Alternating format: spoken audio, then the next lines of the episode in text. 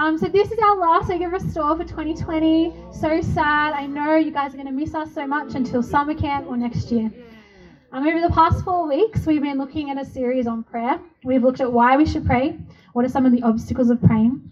We've looked at what sort of things we should pray for. And last week, we looked at what we should do when it doesn't seem like God's answering our prayers. So, Sam's prayed before, but it's a topic on prayer, night on prayer, so we can't get too much of it. So, let's join together and pray before we start. Heavenly Father, please speak through me tonight. Help our hearts to be open. Lord, help uh, stir in us a, a new motivation for prayer, Lord. Change our hearts. Help us to connect to you and hear on what you have to say to us um, through new eyes. In Jesus' name we pray. Amen. Well, at the beginning of this year, I was doing a bit of shopping, as I normally do, in great old Rouse Hill. And I went into a store, picked out an outfit, and went to the change rooms to try it on. You know, I tried to find the, the cleanest cubicle and went out the back um, to kind of the back of the store, which is where the cleanest cubicle was. So I tried on my outfit, took it off, got dressed again, didn't like it, and went to go out of the cubicle of this change room and found that the door lock was jammed. So I thought, okay, I'm an adult and human, I can deal with this. So I thought, how am I going to get out? And, you know, I just I gave it a quick few shoves. I tried twisting the lock a couple times, nothing seemed to work. And the problem was, I would have climbed over or under this change room, but it was one of those like 10 foot doors. So I couldn't have gotten over, and there was about this much underneath. So I was quite embarrassed at this point. I'd been in there for a few minutes. So I started like quietly, just really softly saying, like, is anyone there? Can anyone help me? And started about 30 second increments. So I waited and I waited and called out again. Can anyone hear me? Can anyone help me? Nothing. Nothing. So I did what any young modern person would do, right? I started Snapchatting it just in case I had to capture my last moments on camera, right? So I'm in there now for quite a long time, and the increments are getting shorter 20 seconds now. Can anyone hear me? Can anyone help me? And then 10 seconds, and my voice is getting louder. Can anyone hear me? Can anyone help me? And I pull out my phone and I'm starting to call the store like because they're not hearing me and the music is so loud no one picks up the phone. So i've been stuck in here for about half an hour in this change room. I'm about to like start breaking the door down before finally a nice woman came and let me uh, she got some help and they were able to like break the door in. But when I was in there, I just kept calling and calling out and wondering if it would ever make a difference, if anyone would come to my rescue. And I tell you that story because sometimes I think prayer feels a bit like this that we're crying out to God to hear us, but it doesn't seem like He's going to make a difference to our situation at all. I'm sure we've probably all felt that way. You might even have thought, what's the point of praying? If God is in control of the world, why even bother? So, tonight we're going to look at two people in the Bible who are going to show us that prayer does make a difference. We already heard great testimonies before from Katie and Peter that prayer does really make a difference. And so, we're going to look at two people um, and how God responds to them and then how they respond to God's answer in two very different ways. So, first up, we have Hezekiah's humility. So, Hezekiah, you guys probably don't know him. He was a king over Israel. Um, he was a pretty good king. He listened to God's advice, he listened to God's wisdom, and he was pretty good compared to some of the pretty terrible kings that the other guys um, that Israel had had previously. But later on in his life, Hezekiah became sick, very sick. And in fact, one of God's prophets, Isaiah, was sent to tell him that he would die from his illness.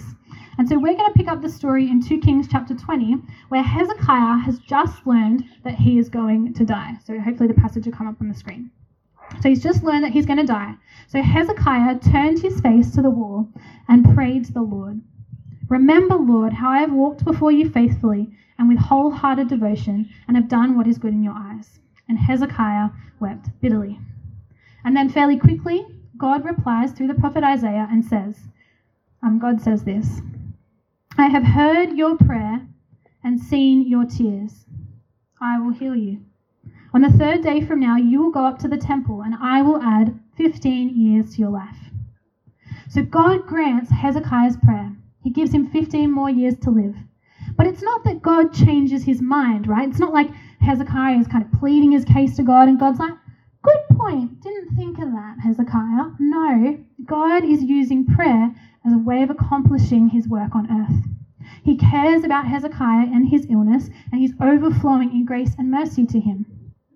So I just want you to imagine if you were Hezekiah for a minute. Imagine you got these 15 extra years to live. How would you act? You'd probably be pretty excited, right? You'd probably praise God and say, Thank you, God. Maybe for the next few weeks, oh, I don't need that page anyway. Maybe for the next few weeks, you'd probably follow God, like try and do every single little thing right, wouldn't you? But unfortunately, Hezekiah doesn't do that. He starts off pretty good, but then quickly he forgets God and actually becomes prideful. So the next part of the story says In those days, Hezekiah became ill and was at the point of death. He prayed to the Lord, who answered him and gave him a miraculous sign. But Hezekiah's heart was proud, and he did not respond to the kindness shown him. Therefore, the Lord's wrath was on him and on Judah and Jerusalem. Then Hezekiah repented of the pride of his heart, as did the people of Jerusalem. Therefore, the Lord's wrath did not come on them during the days of Hezekiah.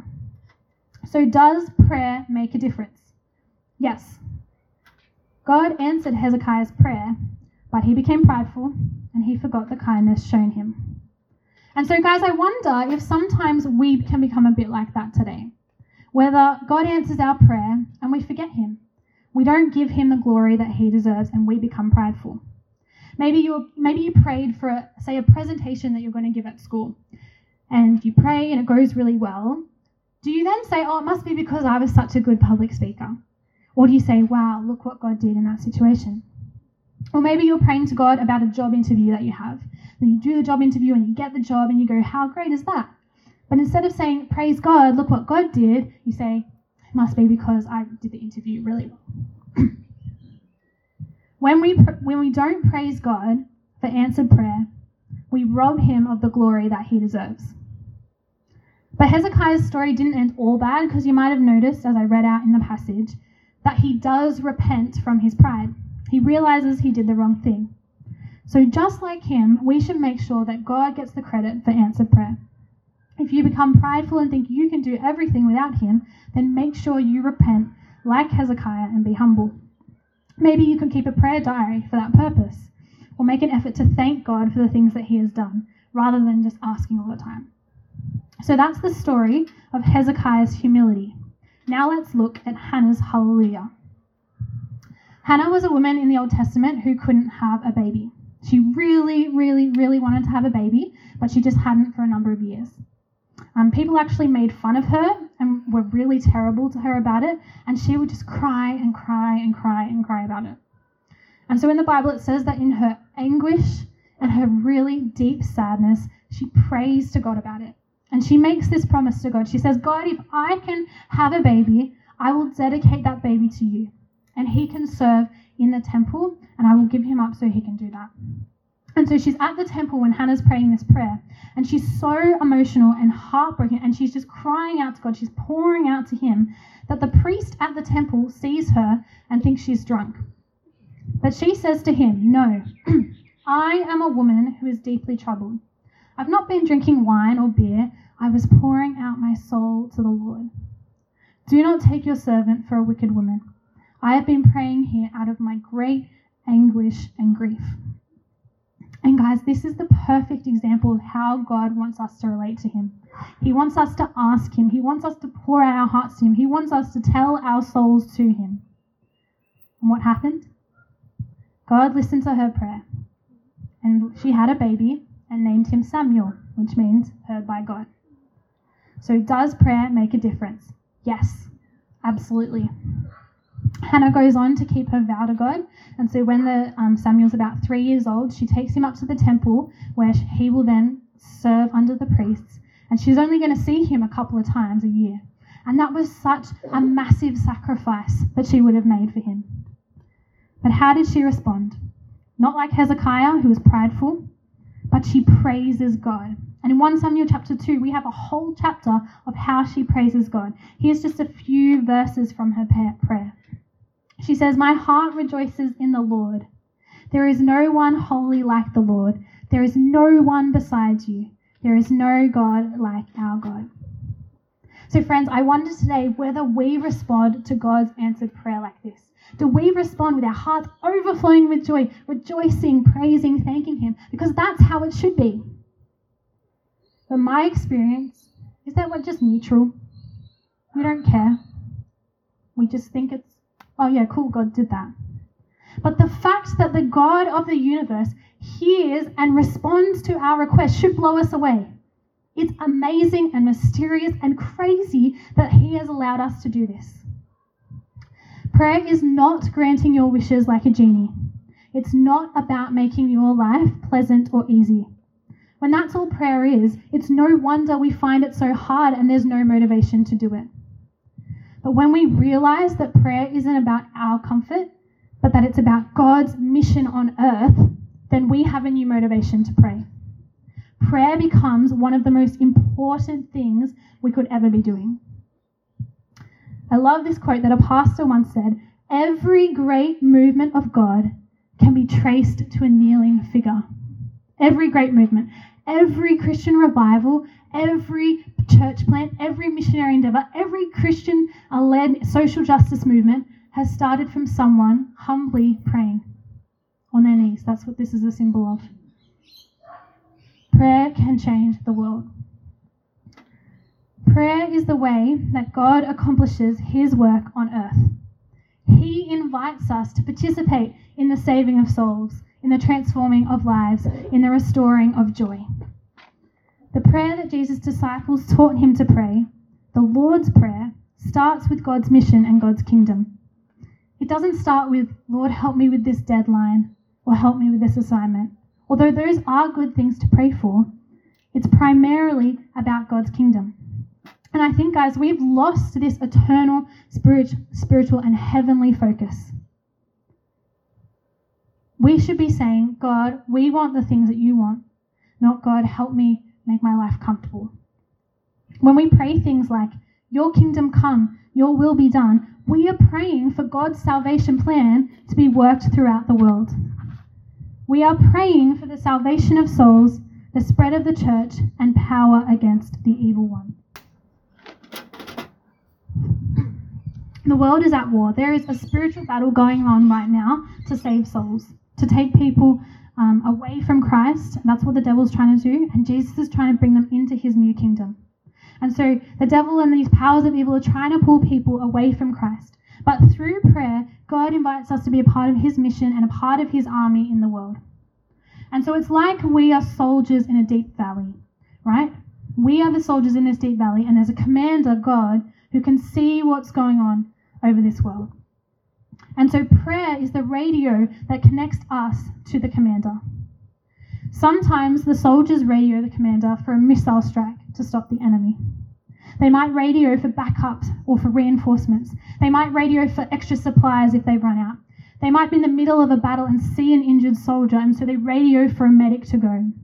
They might see some civilians and need to let them know that danger is coming, so they radio the commander to send out more soldiers. And friends, these are, are examples or illustrations of the kind of spiritual things we should be praying for. So when the devil is gaining ground, we pray to God for a spiritual missile attack. When people are losing the battle against temptation, we pray and ask that commander to send them back up. When people are struggling in their faith, we pray for the commander to send the supplies that they need. When people are injured or sick, we pray for people to go and help them and support them in their hard times.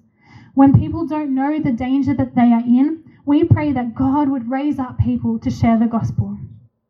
God is the commander in charge of the resources, He has the power, and He has the battle plan so we can go out on mission. Ephesians 6 says this Finally, be strong in the Lord and in His mighty power. Put on the full armor of God so that you can take your stand against the devil's schemes. For our struggle is not against flesh and blood, but against the rulers, against the authorities, against the powers of this dark world, and against the spiritual forces of evil in the heavenly realms. Jesus died and rose again to turn sinners into soldiers. He died to bring people on the fringes into his family, and he died to bring people from eternal destruction to eternal life. This is the gospel message that we have been given and are told to take out into the world. Now, sometimes this commander, in his knowledge of the whole battlefield, might not send the supplies that the soldiers think they need. He might require his soldiers to go through hard things. But when the soldiers know the bigger battle that they're fighting for, they can persevere and endure. When they know that ultimately the battle has been won, they can face this life and they can rest in the future one. Prayer is the way that God accomplishes his work on earth. He works through us. God has given us the message to take this gospel to everyone. And sometimes that means we'll be fighting evil, and sometimes that means we'll be bringing hope. So let me challenge you.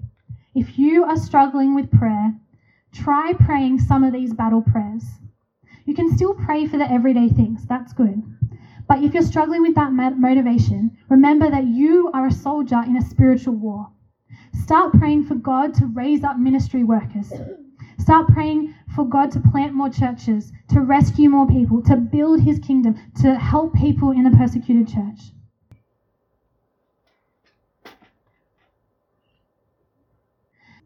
Let's pray. Heavenly Father, we thank you that you have set us apart to be in your family. That you have given us a mission and a job to do, Lord, to take the gospel, the good news of Jesus to the ends of the earth. And so we pray right now that in this very room, Lord, that you might raise up kids ministers and youth ministers and pastors and teachers and gospel workers, Lord, who might take your good news to the ends of the earth. We pray that through the ministry here in Richmond, that many people would come to know you and be saved, and that you would allow us to keep serving you in this way for many years to come. We ask now as we pray to you, please inspire us and um, stir within us a passion for Jesus, that it might change our hearts and lives. In Jesus' name we pray. Amen.